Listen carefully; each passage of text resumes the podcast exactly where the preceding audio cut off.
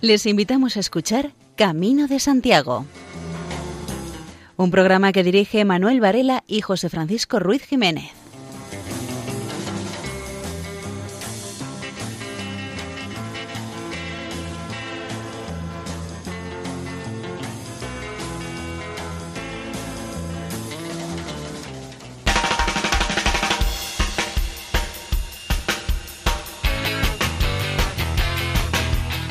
En este preciso instante da comienzo este espacio radiofónico dedicado al mundo jacobeo, es decir, al apóstol Santiago y a la peregrinación hasta su tumba en Compostela.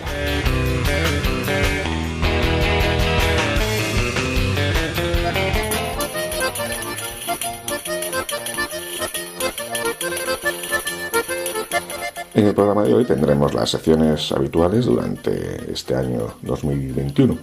Así que escucharemos a Francisco Singul, que nos hablará de cómo se descubrió el sepulcro del apóstol en el siglo noveno. Escucharemos un nuevo audio de Razando Boy dedicado al camino, en esta ocasión sobre los miedos, tema sobre el que también nos hablará Nieves Casanova.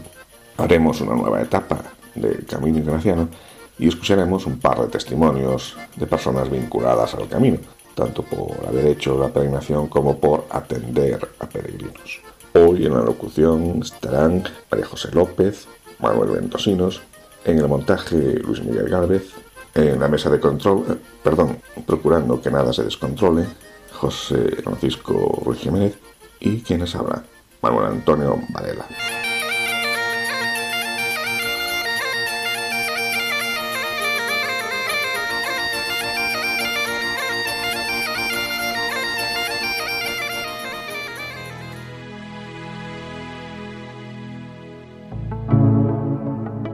Para el comentario inicial vamos a recurrir a un artículo publicado en Estafeta jacobea por Alicia Sáenz Mendía. Dice así Alicia: conforme he ido avanzando en la peregrinación, me sigo reafirmando en la siembra del valor de la interioridad, del silencio, la escucha, la contemplación. Soy consciente de que uno de los valores que podemos ofrecer a todos los peregrinos es el del cultivo de la interioridad. Sería un regalo que pudiéramos orientar a cada peregrino a que dirija su mirada hacia experiencias donde reconozca la presencia interior, bien sea a través de una puesta de sol, una emoción, un apretón de manos, en definitiva, el valor de las cosas pequeñas que a simple vista pasan desapercibidas. Para ello es necesario facilitar la presencia de espacios que favorezcan la búsqueda personal, el encuentro interior con uno mismo. Todo un mundo y desafío por delante, ya que la morada y el escenario principal por donde transcurre su vida es el camino. Estos meses de quietud y escucha atenta que hemos vivido a causa de la pandemia son una buena oportunidad para preguntarse si realmente uno se ha encontrado con Dios, con los demás y consigo mismo. Y este itinerario supone un acto de confianza, de abandono, ya que todo peregrino se experimenta desnudo. El pasado y el futuro son dimensiones tal vez menos importantes. ¿Qué es realmente lo fundamental? Creo que lo verdaderamente importante es mirar y caminar siempre hacia adelante, tomando conciencia que las largas distancias se acortan con cada nuevo paso que emprendemos. El peregrino va constatando que el equipaje se va aligerando, que la libertad se va adueñando de su vida.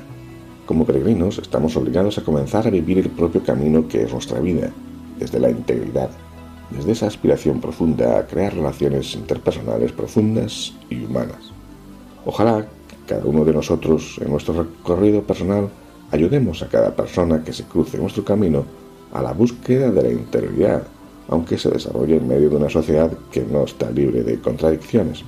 Todos tenemos el compromiso de cuidar el mundo interior para que vibre el corazón, para que nuestros ojos se abran, para vivir desde dentro hacia afuera, para saborear la vida desde el fondo. Al fin y al cabo, para ser más persona y mejor peregrino.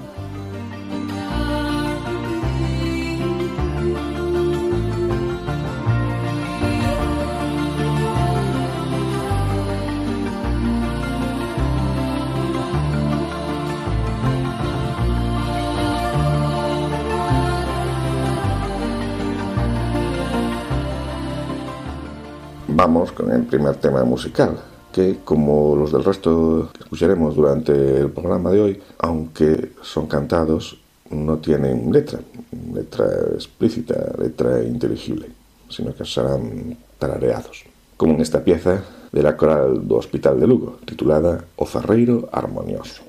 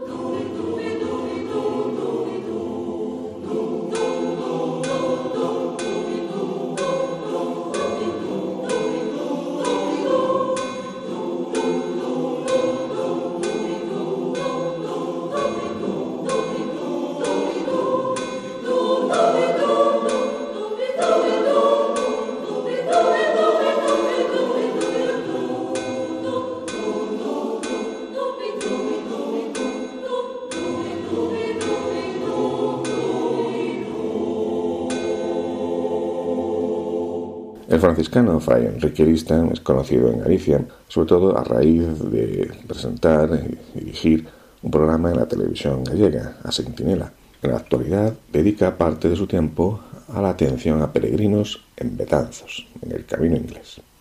Vivo en Santiago de Compostela, en el convento de San Francisco. Actualmente desde Santiago voy a Betanzos. Es también una etapa importante, es fin de etapa y principio de otra en el Camino Inglés, que en los últimos años está teniendo mucho auge. Son mucho, muchos los peregrinos que hacen el Camino Inglés. Allí la iglesia es una de las más significativas de Galicia, es muy visitada, pero tiene poco culto últimamente.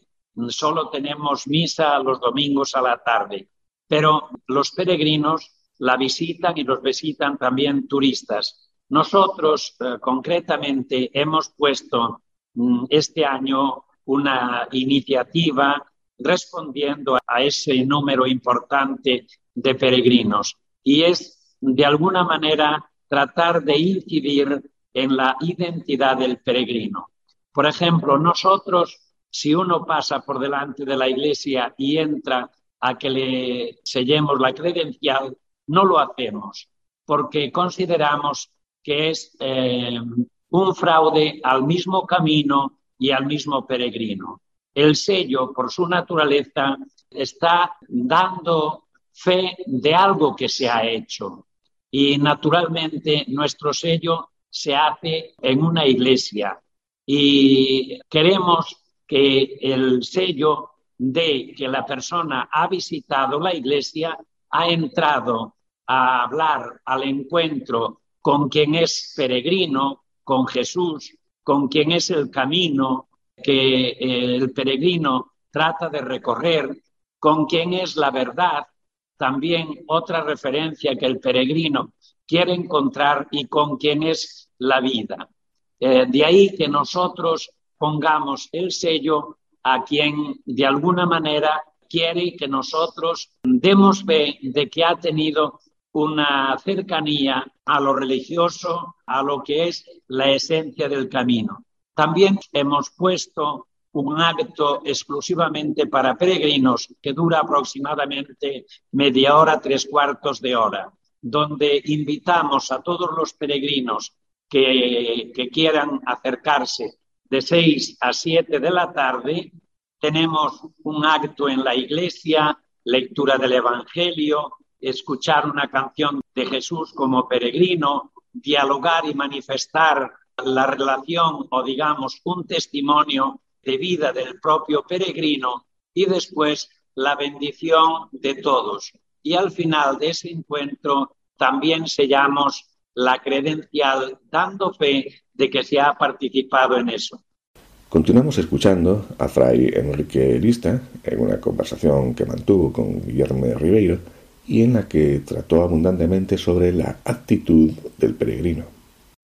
El peregrino tiene, igual que el que se va a casar o el que entra en una comunidad religiosa, a veces tenemos que cambiar un poco el preconcepto. Yo no puedo pensar en casarme y entonces decir, bueno, mi mujer tiene que tener capacidad para saber atender las cosas de casa, capacidad para entregarse a los demás. O sea, le estoy pidiendo, exigiendo a la otra persona prácticamente las cualidades que tienen los productos. El planteamiento cristiano es totalmente distinto. Yo voy al camino no tanto a recibir, sino a dar. Y entonces yo tengo que ir al camino con los valores que considero que tiene el camino, que es la búsqueda de tal vez de una certeza, fortalecer la fe, acompañar y hacerme acompañar por quien encuentre por el camino. Y entonces de ese dar por mi parte y del dar de la otra persona nace el nosotros, sino porque el planteamiento de que yo voy a buscar el día que el camino tenga todas las condiciones, esté preparado, allá voy yo como si fuera un señorito recorrer la alfombra que otros me han preparado. Yo como peregrino y como caminante y como auténtico buscador de la verdad y también según la mentalidad y el espíritu evangélico, yo tengo que salir al camino con mi mochila cargada de cosas muy ligeras, por supuesto, pero para dar, no ir con la mochila solo para recibir y exigir lo que me den los demás. Cuando un peregrino va exigiendo por el camino, diríamos que ha equivocado tal vez su opción. A mí me preocupa de una manera especial por lo que estoy viendo, que se está perdiendo, y lo está perdiendo cada uno, no solo colectivamente, sí. Pero sería peor que cada peregrino o cada persona que inicia el camino llegara a Santiago sin haber hecho el camino, sin ser auténticamente peregrino. Y eso es una determinación que tiene que tomar cada uno. No tomarla es como un engaño. Un peregrino puede llegar lleno de sello, pero será una credencial o una compostela sin contenido. De hecho, a mí me parece triste que un peregrino llegue con los sellos de todas las tabernas, de todos los restaurantes. Eso me lleva a pensar que al final debía haber al menos tres o más compostelas, la que realmente se da por haber peregrinado, por haber visto la esencia del camino en todo el tiempo, o sea, el arrepentimiento, también los propósitos, digamos, lo que configura los elementos que realmente determinan al peregrino, y que eso debe ser garantizado por la credencial, el haber entrado, o al menos, si está cerrada, poniéndose a la puerta de la iglesia, mirando la cruz que está en la iglesia, porque aunque esté cerrada, cada iglesia tiene la historia única de una comunidad cristiana que ha nacido allí. O sea que el peregrino tampoco debe poner la disculpa de que las iglesias están cerradas, porque también el hecho de que las iglesias estén cerradas debe ser una lección para los peregrinos. ¿Por qué las iglesias están cerradas y en cambio hay tantos negocios abiertos? ¿Quién está equivocado? No es solo la iglesia, somos todos, exigimos fe. Y también eso también es una llamada a que haya vocaciones. Yo no puedo exigir que el cura abra la parroquia veinticuatro horas si no puede, si tiene cuatro o cinco parroquias y no dispone de las veinticuatro horas para estar allí a recibir dos peregrinos o siete o veinte cada momento. En definitiva, mi propuesta es que al peregrino, a cada peregrino, al grupo que se decida hacer el peregrino, a las asociaciones de peregrinos, no se olviden de hacer el camino, en realidad de ser peregrinos y no ser otra cosa. Y termino un poco con ese gesto significativo que es el abrazo al apóstol. El peregrino que se va de Santiago sin dar el abrazo al apóstol, aunque no sea físicamente por lo de la pandemia, pero el apóstol, no solo le damos el abrazo al apóstol, sino que el apóstol también nos da el abrazo a nosotros. Y lo mismo hacemos todos los de Santiago, damos emocionados el abrazo al peregrino que nos llega y también recibimos ese abrazo lleno de innumerables experiencias que nos trae cada día el peregrino. Gracias, peregrinos. El grupo Mocedades hizo en su día una versión de un tema musical del compositor Dvořák. El grupo lo tituló Más allá. Escuchamos el final.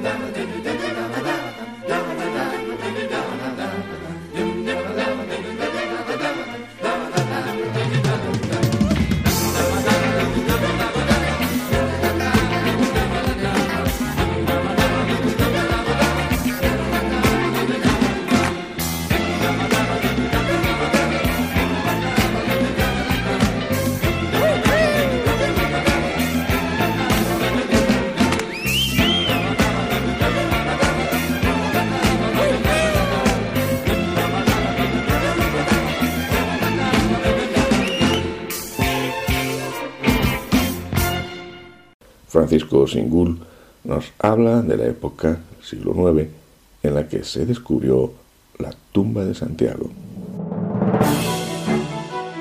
Escuela de Saber. Camino de Santiago, por Francisco Singul. El descubrimiento de la tumba de Santiago y la creación del Locus Sancti Jacobi. El momento del descubrimiento o revelación de la tumba apostólica se explica a través de varias fuentes medievales, textos que resaltan los detalles maravillosos y sobrenaturales que rodean el hallazgo.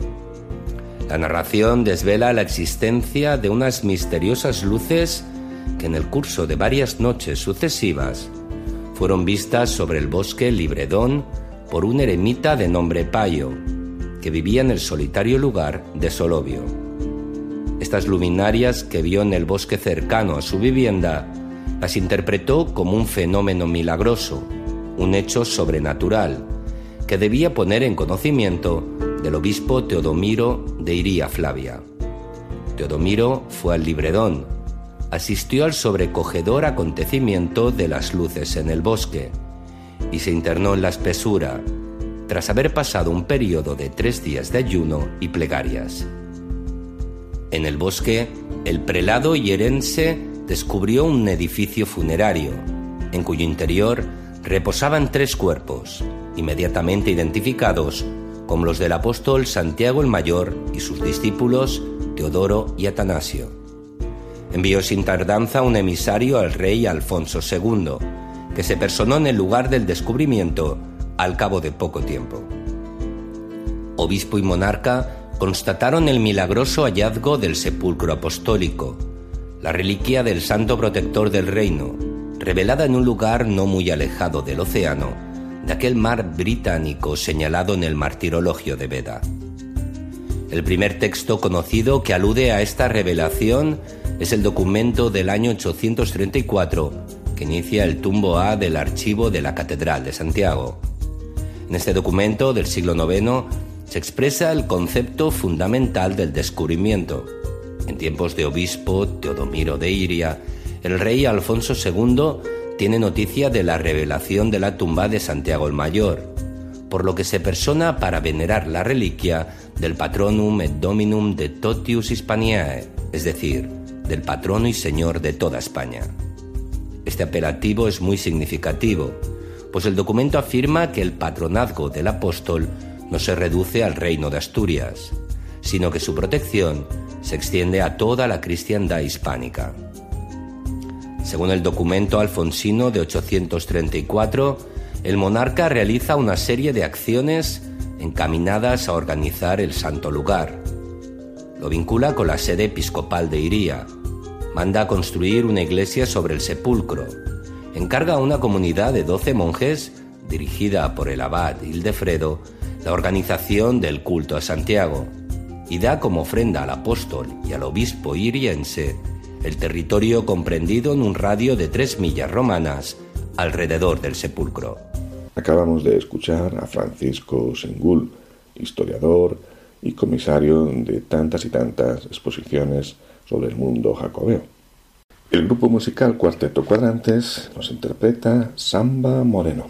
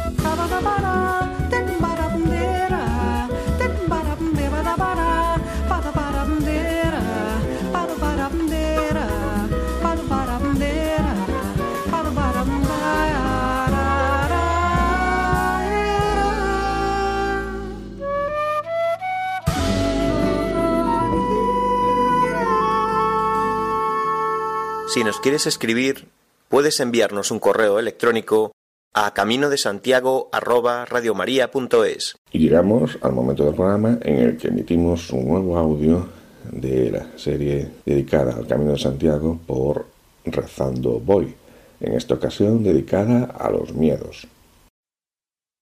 Oración para el día de hoy. Miedos.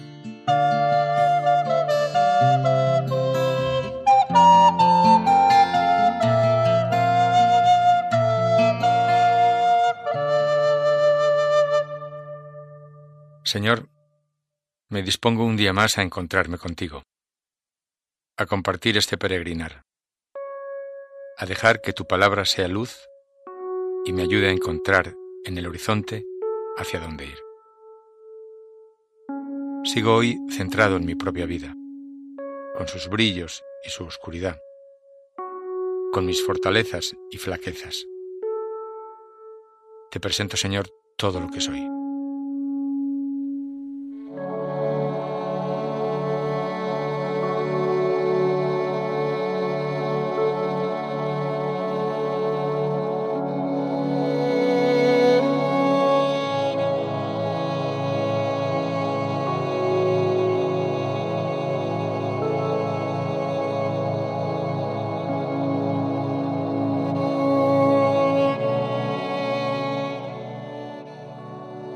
La lectura de hoy es del Evangelio de Marcos.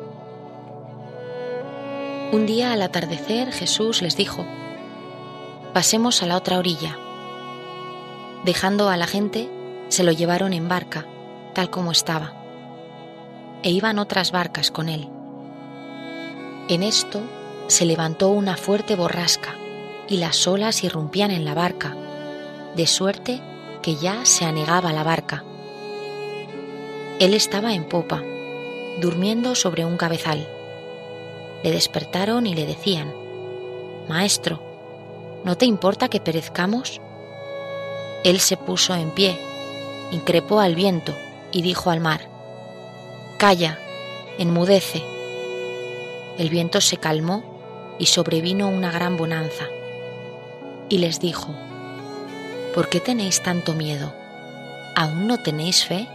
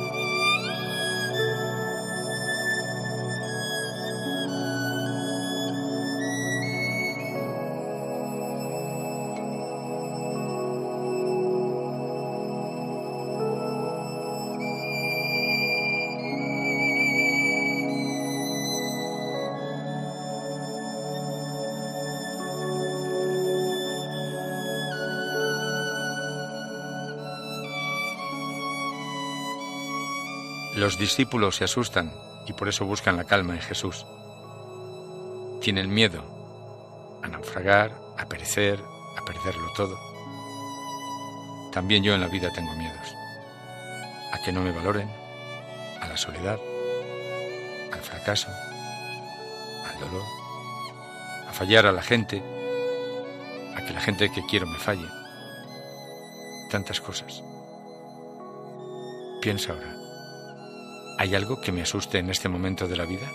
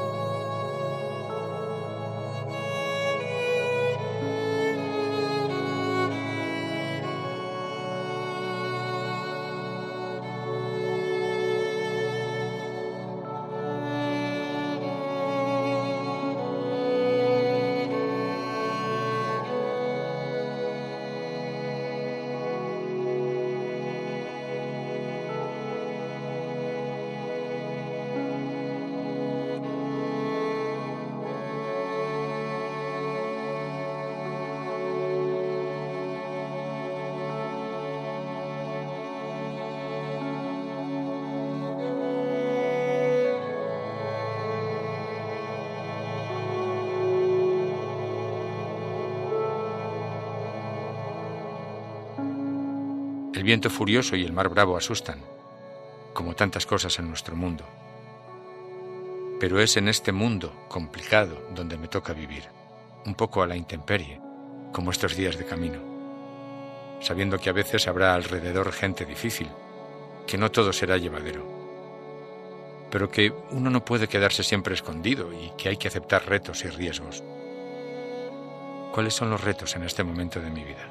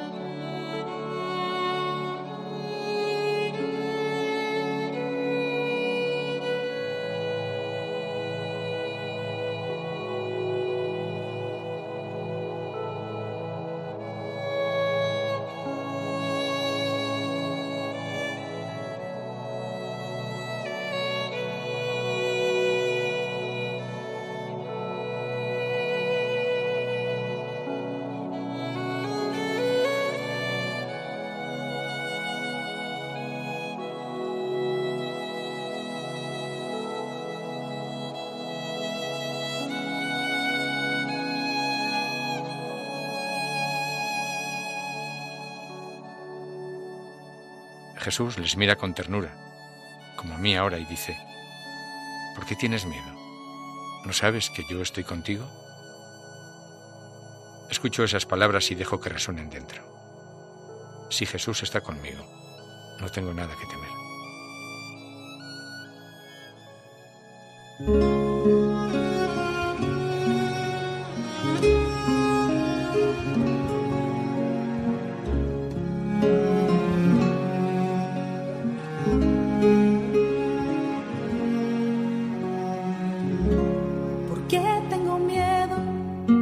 Si nada es imposible para ti, ¿por qué tengo miedo? Si nada es imposible para ti, ¿por qué tengo miedo? Si nada es imposible para ti, ¿por qué tengo miedo? Si nada es imposible para ti.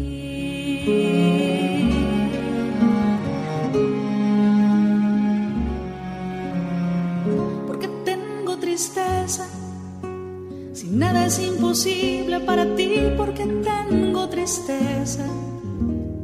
Si nada es imposible para ti, ¿por qué tengo tristeza?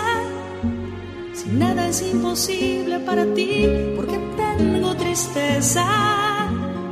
Si nada es imposible para ti, nada es imposible para ti. Es imposible para ti.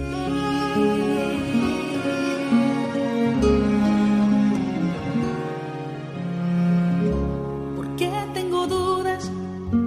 Si nada es imposible para ti, ¿por qué tengo dudas? Si nada es imposible para ti, ¿por qué tengo dudas? Si nada es imposible para ti, ¿por qué tengo dudas? Si nada es imposible para ti.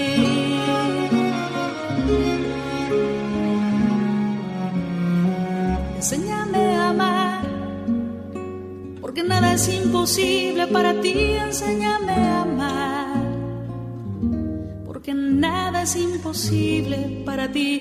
Enséñame a perdonar, porque nada es imposible para ti. Enséñame a perdonar, porque nada es imposible para ti. Nada es imposible para ti. Nada es imposible para ti.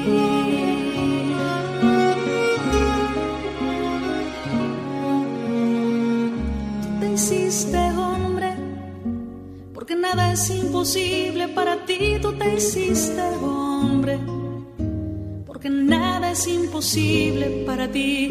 Tú te hiciste hombre, porque nada es imposible para ti. Tú te hiciste hombre, porque nada es imposible para ti.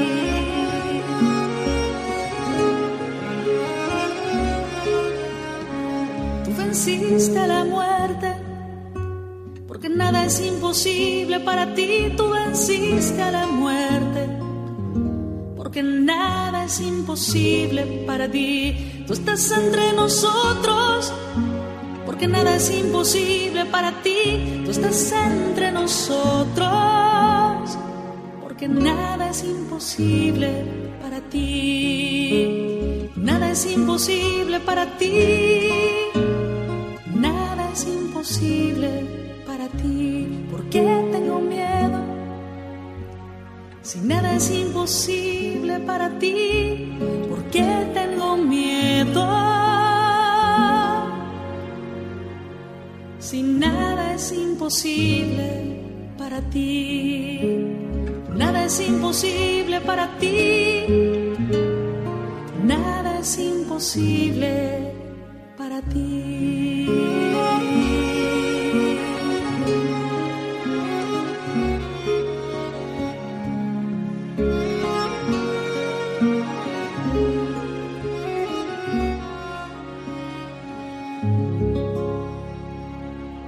Quien tenga miedo a andar, que no se suelte de la mano de su madre. Quien tenga miedo a caer, que permanezca sentado. Quien tenga miedo a escalar, que siga en el refugio. Quien tenga miedo a equivocarse de camino, que se queda en casa. Pero quien haga todo esto ya no podrá ser hombre, porque lo propio del hombre es arriesgarse. Podrá decir que ama, pero no sabe amar, porque amar es ser capaz de arriesgar por otros.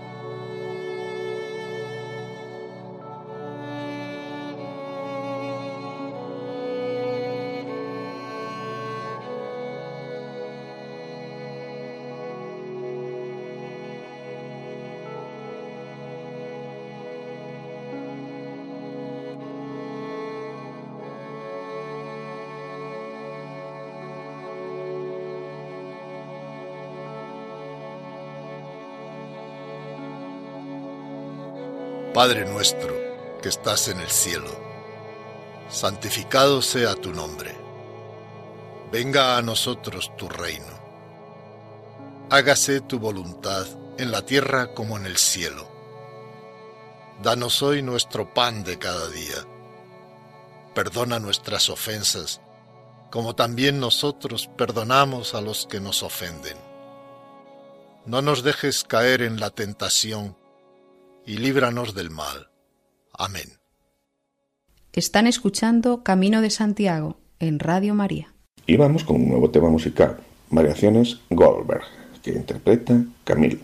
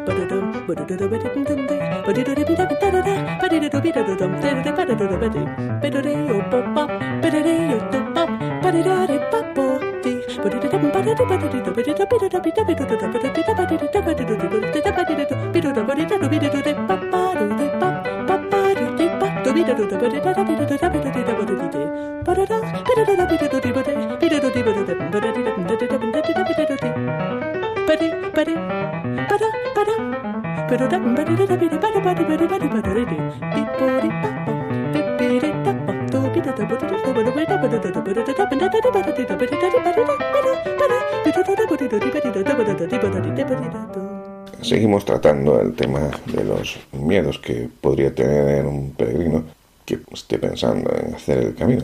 Miedos que no son tanto como podría parecer. Nos lo cuenta Nieves Casanova. El miedo que yo tenía antes de hacer mi primer camino, que fue el primitivo, el hecho de pensar que tenía que dormir con mucha gente desconocida, a mí me agobiaba. Luego nada, comenzamos el camino y ese miedo no se dio. Conocí gente maravillosa, ¿vale? Eh, a mis amigos peregrinos de, del primitivo. Y entonces era pues como dormir con mi familia en una habitación. Entonces ese agobio no se dio. Pensando en hablar de, sobre el tema este de los miedos en el camino, me vino a la mente eh, un documental que se llama Camino a la Escuela. Camino a la Escuela se trata de la historia real de unos niños que tienen que recorrer un montón de kilómetros para llegar a la escuela cada día, para llegar al colegio, para aprender. Algunos caminaban quince o veinte o treinta kilómetros. Uno de ellos iba en una silla de ruedas y lo empujaba a mi hermano, o sea, impresionante. Yo cuando salí de, del cine, uff, me sentía hasta rara, decir, madre mía, o sea, ya no por el hecho de los miedos, no, sino por el hecho del camino en sí, decir, no es lo mismo caminar por placer o caminar para encontrarse uno mismo, caminar como algo religioso o como algo espiritual o como algo deportivo, que caminar por necesidad de ir al colegio, o sea, impresionante. Dos de los miedos que más se dan a la hora de hacer el camino, antes de hacer el camino, es o miedo a caminar solo o miedo a las agresiones. Sobre el tema de la soledad, pues comentar que caminar solo puede ser un regalo, ¿vale?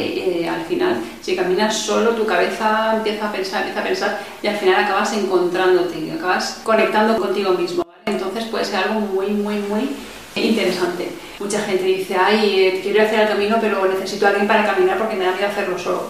Tú, si tienes miedo a caminar solo y no puedes por nada del mundo, no puedes lanzarte al camino por este miedo, vete a hacer el camino francés desde Sarria a Santiago, los últimos cien kilómetros que hay de Sarria a Santiago. Vas a encontrar gente en cualquier época del año, en cualquier hora, en cualquier momento. Entonces, siempre está esa, esa alternativa. Si es tu primer camino y te da miedo, vete a hacer esa, ese tramo. Es verdad que hay caminos que son mucho más solitarios, por ejemplo El Salvador, el Camino del Salvador, el Camino Lebaniego, el Camino Aragonés, dependiendo de la época del año. Luego también el tema de las agresiones, es verdad que las han habido en el camino, pero yo creo que el camino es algo muy seguro, es un entorno y un contexto mucho más seguro que puede ser el contexto de una ciudad o, de, o incluso de, de un pueblo. Hay agresiones en la vida diaria, en la calle, en las ciudades, mucho más que puede haberlas en el camino. Eh, me refiero en proporciones. El camino creo que es una ruta muy segura. La gente ha comentado miedo a chinches, a ataques de perros, a quedarme sin cobertura, a sufrir los pies, a las ampollas, bueno, que es un peregrino sin ampollas. Pero independientemente de las ampollas, el camino lo vas a hacer. Yo he visto pies, me estoy acordando de los pies de José Luis, otro peregrino que conocí en el camino primitivo. Impresionante. Estaba muy perjudicado de los pies. Pero este hombre camina como uff, impresionante, o sea, camina, es, es, es una máquina, es una máquina. Y seguía caminando y las ampollas le dolerían los pies, pero no fueron un impedimento para poder hacer ese camino. Las ampollas es algo muy habitual, no tengáis miedo a las ampollas, se pinchan o lo que sea y, y seguís caminando, no, no pasa nada. Miedo a, bueno, a los esguinces, a, a lo que sea, pero es que eso os puede suceder en, en la vida diaria, os podéis caer en, por las escaleras, quiero decir, son accidentes, puede haber en todas partes, no, el, no por ir al camino van a haber más accidentes, no son rutas de alta montaña, son caminos, son sendas, no es peligroso. Creo que el camino es un lugar muy seguro, es un lugar maravilloso, es un lugar donde yo creo que la gente, la mayoría de gente que va, los peregrinos, dejamos salir lo mejor de nosotros, por lo tanto la mayoría de gente que os vayáis a encontrar allí es gente maravillosa. Entonces, dejar los miedos aparcados en casa, dejarlos en la estación de autobuses o en el aeropuerto o donde sea que cuando salgáis a hacer el camino al punto de partida, dejarlos ahí. Dejarlos aparcados, como diciendo, bueno, os dejo aquí y luego ya os recogeré cuando termine el camino. Y veréis como cuando terminéis el camino los miedos van a haber desaparecido o si no por lo menos se habrán reducido muchísimo. El camino es un contexto ideal para que los miedos desaparezcan o por lo menos disminuyan. Probablemente cuando volváis a casa, obviamente no os vais a acordar para nada de esos miedos que dejasteis ahí y si os acordáis de ellos vais a ir a buscarlos y a lo mejor ni siquiera están. Es un contexto, ya os digo, maravilloso para dar, para recibir. Al final es como, es para sentirlo. Si os dejáis llevar, si dejáis que el camino os, os entre, os posea, os, os tome, yo que sé, y a la vez vosotros aportáis ese camino toda vuestra esencia, vais a ver que los miedos van a desaparecer completamente, o ya os digo, van a disminuir muchísimo, no os vais a acordar de ellos para nada en el camino. Están ustedes en la sintonía de Radio María. Desde el principio de este año, en este programa ya nos estamos haciendo eco de los quinientos años de la conversión de San Ignacio de Loyola. Conversión en la que tuvo un papel importante su camino desde Loyola hasta Manresa y que hoy se conoce como Camino Ignaciano. En la novena etapa, entre Logroño y Alcanadre, se deja el Camino de Santiago francés para adentrarse en el Camino de Santiago del Ebro, siempre a contracorriente. Dejamos atrás Logroño, con sus monumentos, con su ciudad, y nos dirigimos a Cergoncillo, que es un pequeño pueblo, digno de mención, el castillo de Galmansas, construido en piedra y sillería entre los siglos trece y catorce, y la iglesia de Nuestra Señora Blanca. En la puerta principal del castillo se puede contemplar el escudo de la Cruz de Calatrava. El relieve topográfico de su asentamiento y de su entorno está definido por una serie de terrazas, formando amplios niveles escalonados. El paisaje describe un entorno de colinas y cumbres planas y cerros testigo creados por los terrenos de aluvión, sedimentados por las confluencias entre los ríos Ebro y Leza Jubera. Nuestro siguiente punto donde podremos descansar y podremos reponer fuerzas es Arrubal. Es un pequeño pueblo, la iglesia del Salvador es del siglo dieciséis, en su mayor parte y acabada en el siglo diecisiete. La iglesia está construida en sillería y sillarejo, bajo la advocación del Salvador. La nave es de tres tramos cubierta, con crucería de terceletes, sobre arcos apuntados que se apoyan en pilastras. A ambos lados del primer tramo se abren capillas gemelas, cubiertas con bóvedas de arista. La cabecera es ochavada, de tres paños. En su lado norte está la sacristía, con bóveda vaída como cubierta. En el lado norte del último tramo hay una capilla cubierta con bóveda cañón. Y en el lado sur se alza la torre con dos plantas octogonales y el remate de ladrillo, con varios arcos para campanas cegados. A los pies, coro alto sobre lunetos. Al sur del segundo tramo, la portada con ingreso dintelado, encuadrada entre columnas y corintias y establamento. En la parte superior, hornacina vacía y rematada con ojo de buey. En el presbiterio, retablo mayor de banco con cuerpo de tres calles y ático. Para quienes hacen el Camino de Santiago del Ebro, esta parte final para ellos posiblemente se trate de la etapa más dura y accidentada. Y dejamos atrás a Rubal, este pequeño pueblo con mucha historia, y llegamos al Alcanadre. Este es un pueblo de cerca de setecientos cincuenta habitantes. Su voz toponimia es de origen árabe. Alcanadre significa los puentes, arcos, ruinas de un antiguo puente sobre el río Ebro. Junto al pueblo, en la iglesia de Santa María, entre el siglo dieciséis y dieciocho, se encuentra la imagen románica que estaba en la ermita de Aradón, del siglo doce. Consta de una sola nave con capillas, entre contrafuertes, cruceros y torres a los pies del siglo diecisiete. Destaca en su interior el retablo del altar mayor del siglo dieciséis. Entre Alcanadre y Lodosa se encuentran los restos del acueducto romano del siglo primero. El acueducto tomaba sus aguas del manantial de las montañas de Santa Cruz de Campezu, en Álava, y las conducía hasta Calahorra. En la actualidad quedan varios arcos, algunos semienterrados, con gruesos pilares que muestran la solidez con la que se construían las obras públicas en aquella época. Antes de llegar al pueblo se puede contemplar con facilidad los buitres que anidan en Aradón. Algunos de ellos llegan a pesar ocho kilos y medir dos coma cinco metros.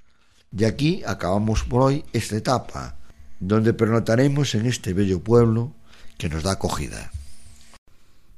La conciencia profunda del amor misericordioso de Dios a menudo lleva a un deseo de responder a ese amor. Hoy comenzamos a meditar en la invitación de Jesús a caminar junto a Él en su trabajo.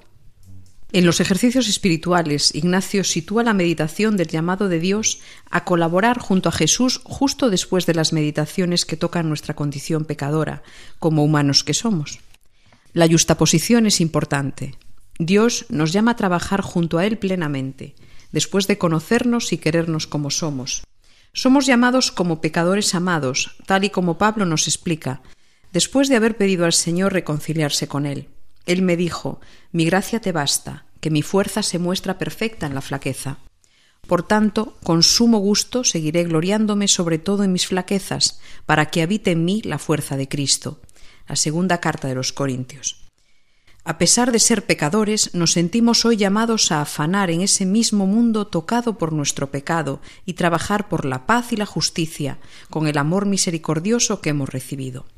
Creemos en un Dios que es justicia, porque Él es amor.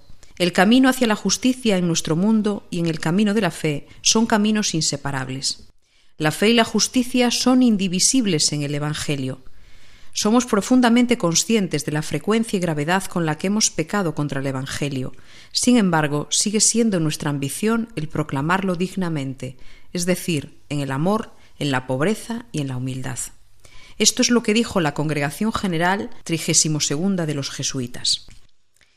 En su famosa meditación, La llamada del Rey Eternal, Ignacio imagina lo convincente que sería la llamada de un rey verdaderamente digno, alguien que trabaje en nuestro mundo solo por la fe y la justicia. Después de esta consideración nos dirigimos a Jesús, cuya llamada es aún más valiosa, porque Cristo, nuestro Señor, el Rey Eterno, Él llama a cada persona en particular y dice que mi intención es lograr lo mejor de todo el mundo y construir el reino del amor eterno. Ignacio ve que todo aquel que quiera ir con Cristo deberá trabajar con él, de tal forma que siguiéndole en el dolor se le pueda seguir también en la gloria de ese reino. La llamada del rey es la llamada a hacerle compañía, para aprender más cerca de él, para experimentar su cariño y nuestra unión con él en el servicio a su pueblo. Y este rey viene a nosotros, cada uno de nosotros, totalmente dispuesto a compartir nuestra suerte. Hoy nos centramos en la maravilla de ser llamados y en la naturaleza amorosa de la convocatoria. Mañana podemos empezar a centrarnos en nuestra respuesta a esta convocatoria. Y antes de terminar el programa, un nuevo tema musical titulado Promesas, a cargo del grupo español Módulos.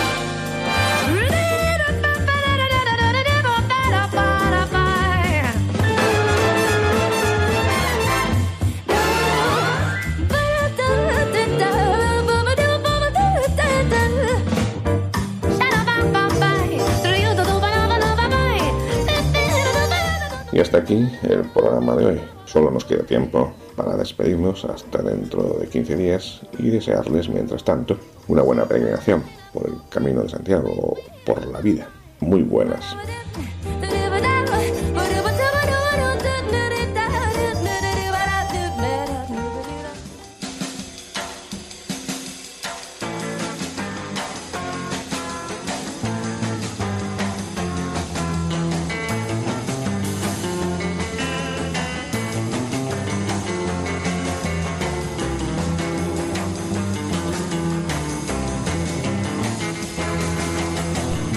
Escuchado en Radio María, Camino de Santiago, dirigido por Manuel Varela y José Francisco Ruiz Jiménez.